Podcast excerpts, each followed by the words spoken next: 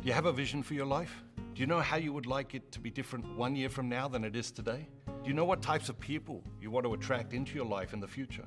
Most people don't, so most people don't. They don't have a vision for their lives, so their life just sort of chugs along, going nowhere in particular.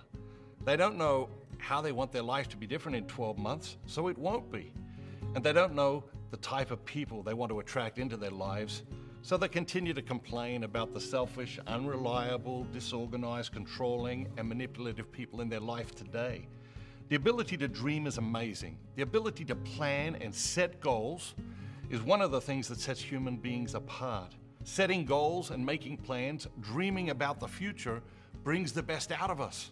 Goethe observed, Be bold, and mighty forces will come to your aid. Perhaps it's time for a little boldness in your life.